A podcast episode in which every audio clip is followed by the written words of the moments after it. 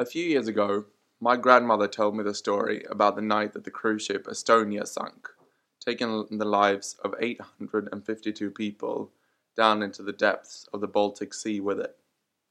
She was long since retired at the time, but she had worked all her life as a church organizer, and she told me that when she heard about the catastrophe on the evening news, she immediately went back to her old church, making sure to bring two things with her all the blankets that she could find and all the chocolate she had in the house.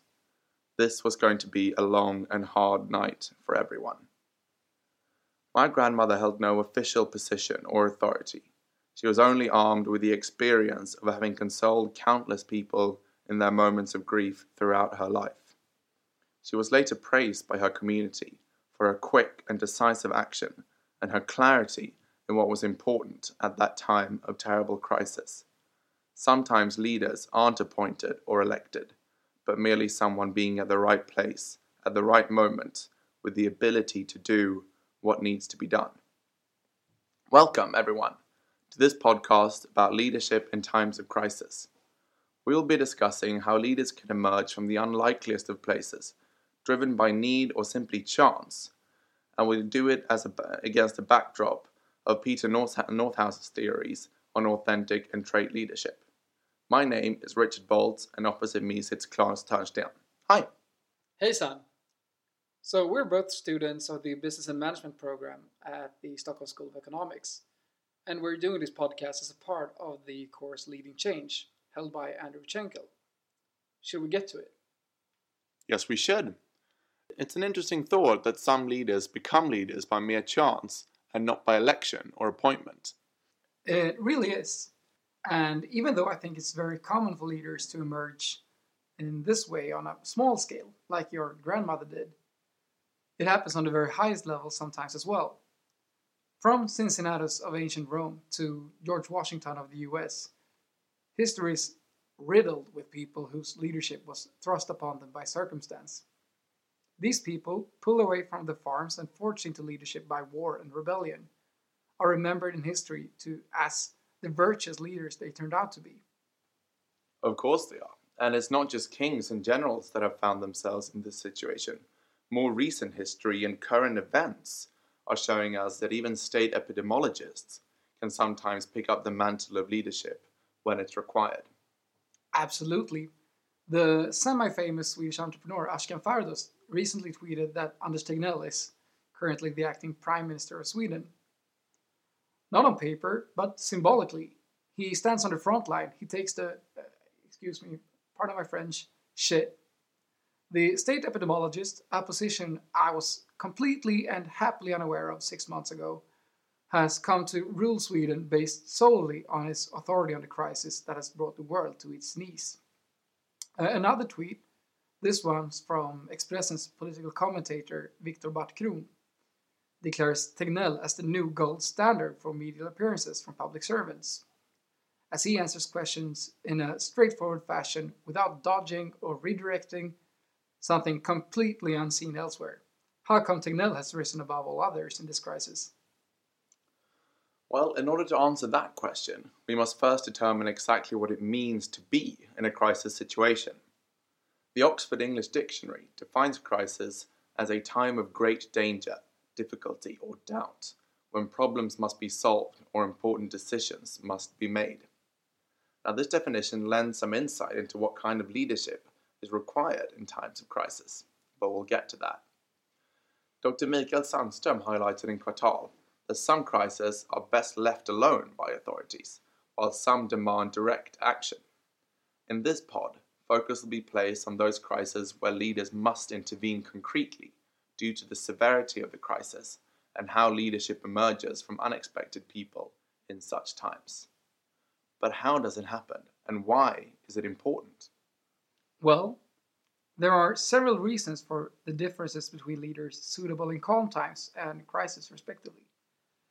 Northouse outlines five traits that most scholars agree contribute to strong leadership, three of which I believe are extra important in times of crisis namely determination, self confidence, and integrity.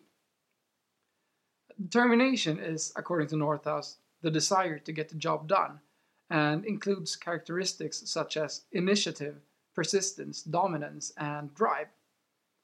Being determined includes showing dominance at times and in situations where followers need to be directed.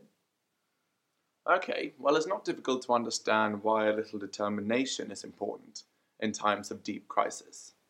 But I also do see how some of those characteristics aren't necessarily desirable in a leader under ordinary circumstances.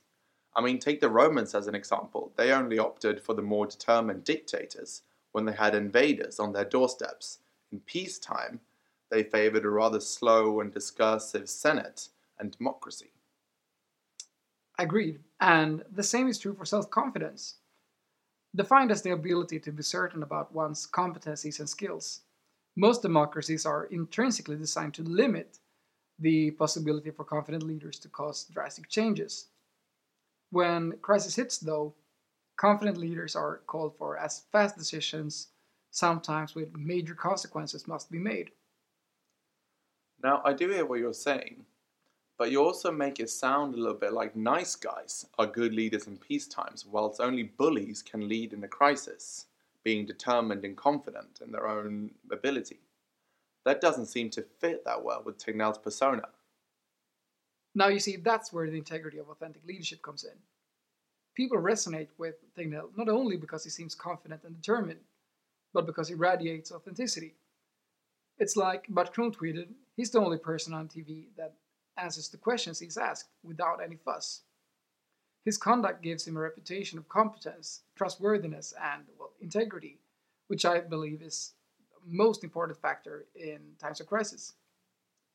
Now, it's interesting that you bring up competence, because Dr. Dr. Niklas Andersson argued just that in Kvartal the role of competence, knowledge, and primarily expertise in crisis leadership. He said that no one can truthfully claim to know what the right way forward is and which decisions are the correct ones, because the lack of understanding about the given situation renders truth completely impossible. Insufficient data, big assumptions and models, and the trade off between different positive and negative consequences for different groups leave any claim that an opinion or a plan of action is backed by science just completely false because no science can say how many lost percent of GDP a human life is worth, or foresee the number of deaths from a disease the world has never seen before. Science can merely inform, and it's the job of good leaders to be informed and to base their decisions and judgment calls on that information. Exactly, and that's why it makes sense to resonate with a figure like Tegnell. When Authentic leadership has been called a response to some of the worrying trends we see in society today, such as fake news and discourse dominated by division and polarization. Okay, so in these divisive times, how can we know that an authentic leader is in fact authentic? I'd say it's quite hard to tell the difference between a person that really is authentic and then and another one who simply projects the traits that we associate with authentic leaders? Could it be that authentic leaders don't have static personalities, but rather that they change depending on what their followers expect from them in any given situation? In other words, could authenticity be a function of circumstance? Personally, I think the answer to that is that it doesn't matter. It doesn't matter as long as the appearance of competence and the confidence that comes with it is enough to inspire followers to comply when it's truly necessary. True. And as we're not epidemiologists, we can't really tell how much Tegnell knows or not. But I think the important thing here is that he seems like the man with the plan. His actual competence may not matter that much for how we perceive him as a leader. In fact, I think it can be good to be aware of your own incompetence. I would like to draw a parallel to Kirzner's view on uh, incomplete information and sheer ignorance. In 2009, during the swine flu outbreak, Tegnell defended his position that vaccinating the entire population of Sweden was a good plan because, and I quote, both European and Swedish authorities have gone through the available data and found them conclusive enough to make the decision that the risks of falling ill are far greater than the vaccine's theoretical risks. Relying too heavily on available information can make you underestimate the vast amount of uh, information that is unavailable, making you commit critical errors in judgment as a consequence. As Kirzner said, we can't know what we don't know, and humbly accepting that is important to anticipate uncertainties such as crisis. I mean, for sure, it's equally important to admit to the gaps in your knowledge as it is to use the information that you do have in a wise way. I mean, for another example, Socrates himself supposedly said that the only way in which he was wiser than the oracle of Delphi was that he, unlike the oracle, didn't claim to know that which he didn't know. You know, I'm not the one to argue with Socrates. But what is it that you're saying here? Should Anders Tegnell just go out and say that he's completely clueless and that he's just making up things as he goes? Wouldn't people panic? Well, of course, if he said that he was completely clueless. But that's not the case. I mean, he's a scientist, and the beauty of science is that it doesn't only allow, but it actually encourages people to change their minds when presented with new information. Admitting to previous gaps in his knowledge and changing course after learning something new might cause people discomfort at first, but would, in my opinion, leave him all the stronger afterwards. He has always framed himself as a man of science, so accepting new information would be completely consistent with his previous narrative. So, if he is authentic and has the science on his side, why is Sweden still so criticized internationally? Haven't we got it under control? Well, maybe that's a bit hypocritical, but I think that's because we've seen a lot of inauthentic leadership around, with leaders posing as if they know everything. Clearly, we are facing something here that not even science understands yet, and the best thing we can do is to try and listen to new research as it develops as carefully as we possibly can. So you're saying that being backed by science sometimes means not having a clue at all. You know what? I couldn't have put it better myself. Socrates would be proud. So, as we reach the end of this pod, it seems only appropriate to try to answer the question I asked in the beginning. How did it happen that an epidemiologist became the de facto prime minister of Sweden? Well, it seems to have happened because that particular epidemiologist emerged as the only person with enough competence, determination, confidence, expertise, and well, backbone to be the leader we all needed right now. He was truly in the right place at the right time.